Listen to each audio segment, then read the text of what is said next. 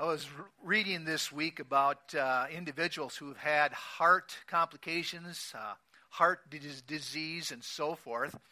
And uh, the doctors would encourage their patients, they would instruct them that if you want to add some longevity to your life, you need to make some changes in your lifestyle because failing to make changes in your lifestyle with the heart conditions that they were experiencing, their lives would be cut short. So they did a study, and here's what they found out. When people even knew they had the bad heart and so forth, and they knew they needed to make changes in their life so that they could live longer, the report reported that only uh, one out of ten would make a change. Okay? Only one out of ten would make a change. Well, this morning, as we continue our study in 1 Peter, we're in chapter 4. And if you have a copy of God's Word with you, go ahead and open it up to 1 Peter chapter 4. Peter talks to us about making change. And change is good. Change is good. And we're going to read about that this morning. In fact, Peter shares with us four changes that should result in your life because of your relationship with Jesus Christ. Okay? If you have placed your faith and trust in Jesus Christ as your Lord and Savior, here are four changes that should occur in your life. And they come to us in 1 Peter chapter 4 verses 1 through 6. So follow along as we talk about change. Change is good. Therefore, since Christ suffered in his body, arm yourselves also with the same attitude, because he who has suffered in his body is done with sin. As a result, he who does, who does not live the rest of his earthly life for evil human desires, but rather for the will of God. For you have spent enough time in the past doing what pagans choose to do which is living in debauchery, lust, drunkenness, orgies, carousing, and detestable idolatry. They think it strange that you do not plunge with them into the same flooded dissipation, and they heap abuse on you.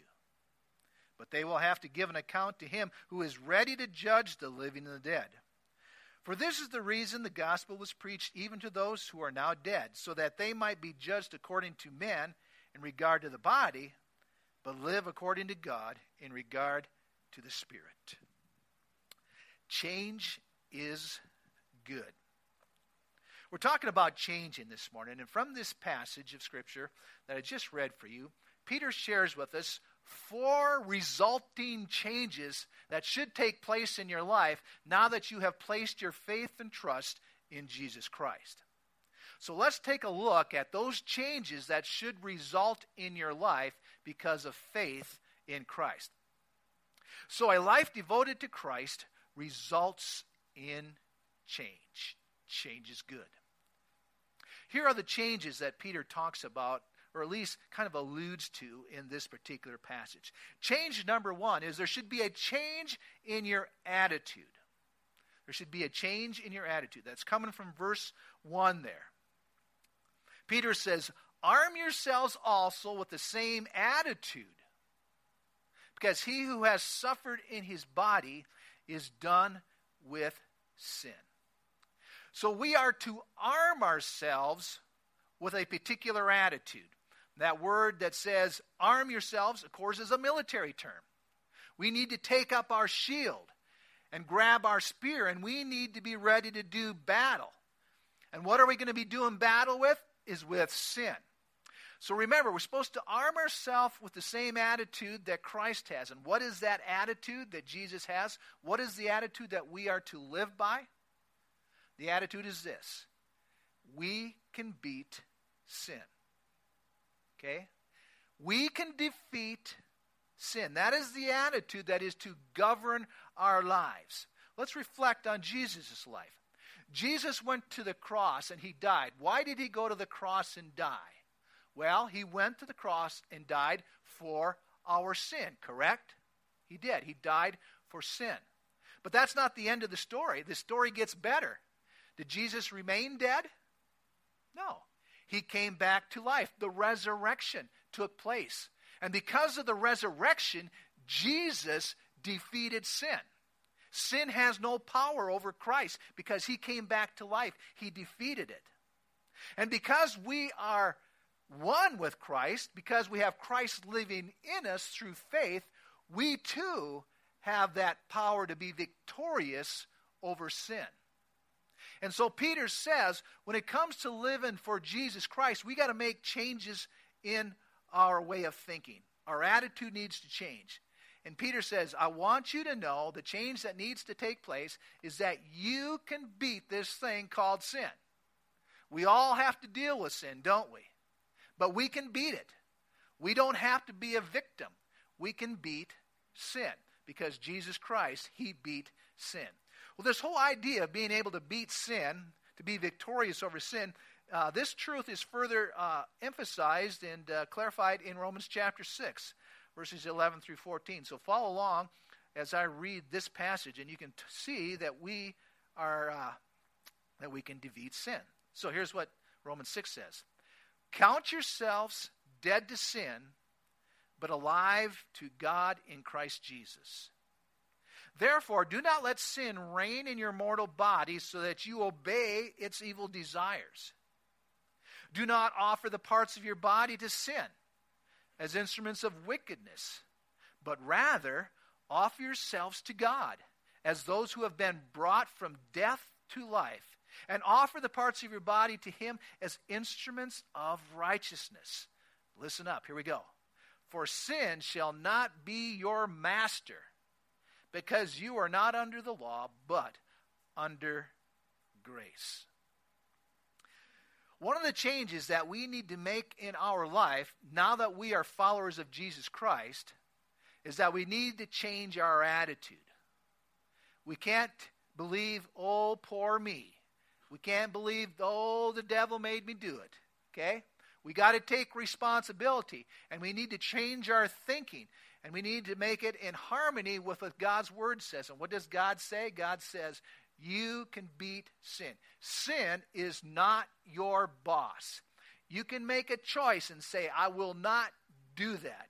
You can make a decision and say, I will not indulge in those things. You can beat sin. You can be victorious. And that is the attitude that we are to arm ourselves with as we live for Jesus Christ. So, number one, the number one change that needs to take place in our life is this I can beat sin. Sin is not my master, sin is not my boss. And that's how we live. Well, let's press on here to a second change that should result in your life because of your faith in Jesus Christ. Since you've placed your faith and trust in Jesus Christ, you are to live by a new set of values. With a proper attitude in place, your values are affected. Look with me at verse 2. As a result, it says in verse 2, as a result, meaning, since I am, a follow, am following Jesus Christ, I do not live the rest of this earthly life for evil human desires, but rather for the will of God. So I'm going to ask you a question here. Do you see the transition of values here? Prior to committing one's life to Christ, your pursuit, your value, that which was important to you, were your own desires. That's what you were after. Okay? Now that you've committed your life to Christ, the will of God becomes your value. See, we have a change in values. And this results when you place your faith in Christ. See, before knowing Jesus as your Savior, the gratification of self was your pursuit.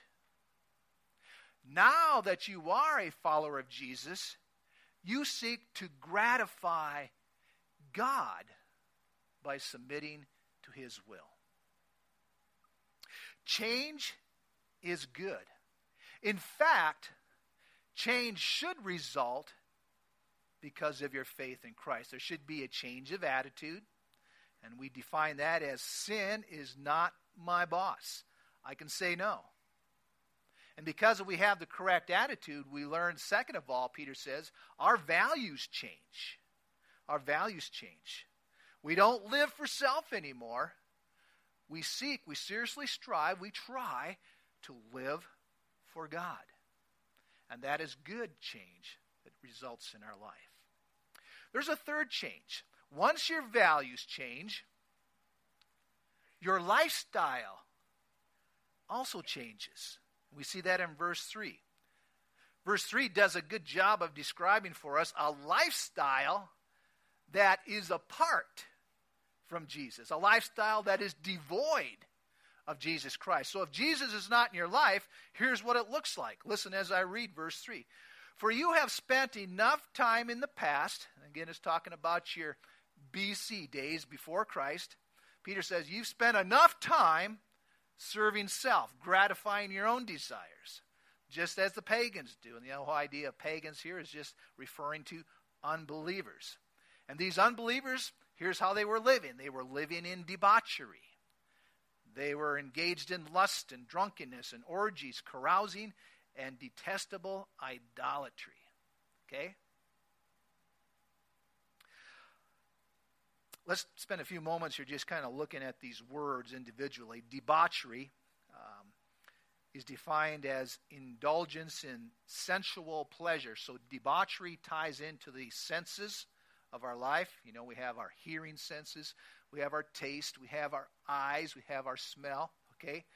Um, debauchery usually is thinking about, you know, overindulging in alcohol and so forth like that. But you can have debauchery manifested in other ways. So, when it comes to the senses, our eyes, if somebody is hooked on pornography, we have debauchery taking place, okay? It could even happen with food. You know, if you have somebody who's eating, you know, two boxes of uh, Krispy Kreme donuts, you know, every morning and every night. You know, we got somebody that's engaged in debauchery. So we have somebody that is just overworking the senses, really indulging the senses. And so that becomes debauchery. The second word that is used in this list here in verse 3 is lust, and uh, that is referring to evil desire. Uh, remember, we all have desires and we do have passions. That's the way we were created.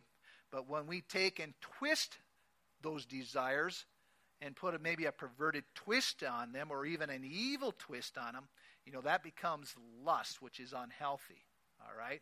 Again, it's focusing on self. Remember, gratification of self. Then we have drunkenness, all right? And drunkenness is talking about intoxication. And the words that we use is that guy was wasted, okay? Or that guy was hammered, okay? Uh, that, those are things not to applaud, all right? Then it talks about orgies. And uh, orgies here is the whole idea of parties, okay? Crazy, wild parties. That's what the whole idea of orgy, orgies talks about. And then carousing. Carousing. Here's what I uh, picked up. I'm just going to give you a word picture for carousing. And uh, not, not, I'm not going to, I'm picking on, I'm not picking on you, uh, men who served in our our armed forces, but this is how they described it a noisy crowd of intoxicated sailors, okay? All right. So, so the whole end picture is again, they're wasted and they're walking down the street and they're singing at the top of their voices and they're hollering and they're uh, doing whatever, you know. It's just, it's obnoxious. That's carousing. That's the whole idea. Okay? And then lastly, we have the detestable idolatry. Detestable idolatry. And uh, it's kind of interesting how this list ends up with idolatry. And here, let me walk you through it, okay? So we, st- we have this debauchery going on. We have lust. We have drunkenness. We have wild parties, you know, and then they're, they're wasted and they're screaming and singing and hollering. What is the focus on in that situation? I mean, when they're drunk and all this stuff, they're focusing on the self, aren't they? Their, their pleasures their desires have been manifested and pursued. Guess what is one of the worst idols in God's eyes? When we become God, okay? When we worship ourselves, when we serve ourself. That is detestable idolatry. So we move from the service of self to where Peter wraps it up and says, Man, this is detestable idolatry. So, anyhow, we're back to good changes, okay? We got a great, great picture of what it looks like to keep Jesus Christ out of our life, all right? Peter says if Jesus Christ is in your life, your lifestyle will not be like this. You're going to make changes in your lifestyle. And remember, change is good. Okay, change is good. Pressing on here with our passage, we come to our fourth change. There will probably a change in friendships. There will probably be a change in friendships. Look with me at verse 4. Why will there be a change in friendships? Well, f- verse 4 explains that they think, and it's referring to your friends, they think it's strange that you do not plunge with them into the same flood of dissipation. And as a result, they heap abuse on you. Okay? Change is good. You have made lifestyle changes. Okay? You used to live for the weekend so that you could party, party, party. But Christ has come into your life and you've changed and you don't do that anymore. And your old buddies are saying, hey, man, you're no fun anymore. You know, lighten up. Since you've got this religion stuff, you know, you're boring and on and on and on it goes, okay? But that is a good change. That should result because of your faith in Jesus Christ. Well, the changing of friendships is a natural occurrence when you pursue the will of God. The reason for the change is because, first of all, your attitude about sin has changed. Okay, we're back to number one. Your attitude about sin has changed. You've determined, I'm not going to let sin be the boss of me. But your friends, they have not changed, right? Sin is still their pursuit. Your values have changed. Instead of living for self and your pleasure, you're saying, I want to live for Jesus Christ, my Savior. Guess what about your buddies and friends? Their, their values haven't changed. Your lifestyle has changed since you followed Jesus Christ. But your buddies, they still do the same things that they used to do. Naturally, your friendships change. Now, that's good. Change is good. Uh, just a little plug here. I'm not saying that we need to sever all ties with our friendships. What I would like to say and encourage you is remember, God has brought change into your life so that you can model that change to them with the hopes that one day they say, you know what? I need what you got. And then their attitude changes, their values change, their lifestyles change. And they become one of your best friends because you are in harmony because of your faith and commitment to Jesus Christ. It's cool. Well, anyhow, that comes to the end this morning. We're talking about change. Change is good. In light of what we've just talked about this morning, I want to ask you a question. Are you changing? Are you changing? Your attitude about sin, is that changed? I mean, remember, sin is not your boss. Because of your relationship with Jesus Christ, you have the Holy Spirit within you, and God has equipped you, okay? Hear me now. He has equipped you to say no to sin, so you can. You don't have to be the victim. You don't have to live a life of defeat. You can overcome. In addition to your attitude, how about your values? Has your values changed? I mean, are you more caught up in the pursuit of yourself, like, oh, I, this is what I want. I, I don't care what others think. I, I'm, I'm going for it. Or is your values, wait a minute, I got to honor God with my life. I belong to Him. And then your lifestyle, is your lifestyle changed? Or do we see questionable things taking place in your life?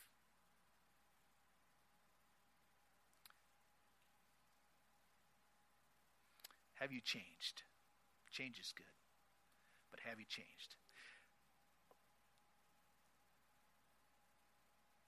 If you haven't changed, maybe you don't even know Jesus Christ as your Lord and Savior. You're here, but you're just playing a game. You just kind of like church. You like the whole idea of religion and stuff. That, that's a shell. It's not going to infect, affect you internally. So if you're still pursuing the old lifestyle through the weekend, showing up church on Sunday morning, but there's been no change, well, maybe maybe you haven't really got serious with Jesus Christ. Okay, and I, I let me just encourage you. I'm kind of challenging. Yeah, sure. This is important stuff. It really is. So maybe you're not a follower of Jesus Christ, uh, but we can do something about that. God is always available, and He is waiting to embrace you and bring you into His family and make a change in your life. He does. He wants to so desperately. So talk to me if you're not sure about your salvation. So, the first reason there's no change might be that you have not crossed that line and placed your faith in Jesus. A second thing is uh, immaturity. Okay? You are a child of God. Your faith commitment to Jesus Christ is authentic and real, but instead of growing through discipleship, we talked about that earlier, where you move from point A to point B in your life, from point B to point C, which is growth. If you're not, you're stuck in one of these things, okay, spiritually speaking. It's time for a change. It's time for a change. It's called immaturity. And the cause of immaturity, here's the cause it's called idolatry. How did we define idolatry, especially um, when we talked about those vices? Idolatry is simply being wrapped up in self and pursuing and gratifying the desires that you have rather than pursuing God. It's called idolatry. And when we pursue those things, those passions, those desires, those, those things of the flesh, we stay as babies we continue to wear this spiritually. So let me encourage you to examine your life. Where are you at today? Are you changing?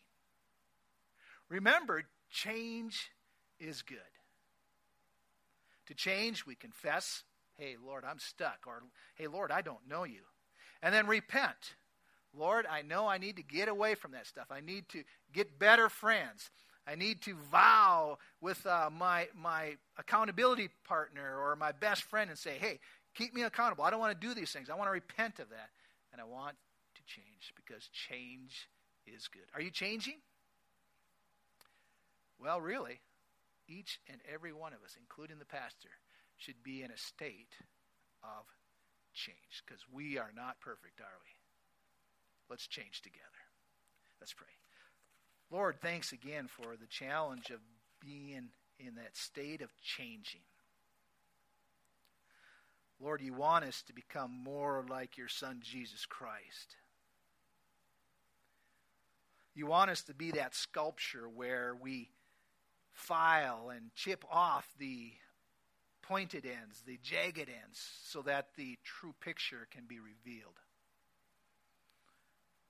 And Lord, you don't ask us to do this all by ourselves by just pure determination. Lord, you have given us the Holy Spirit. And the Holy Spirit has given us everything that we need for godliness. May we tap into those resources that you've made available to us, and may we change, because change is good. And we pray all this in our Savior's name, amen.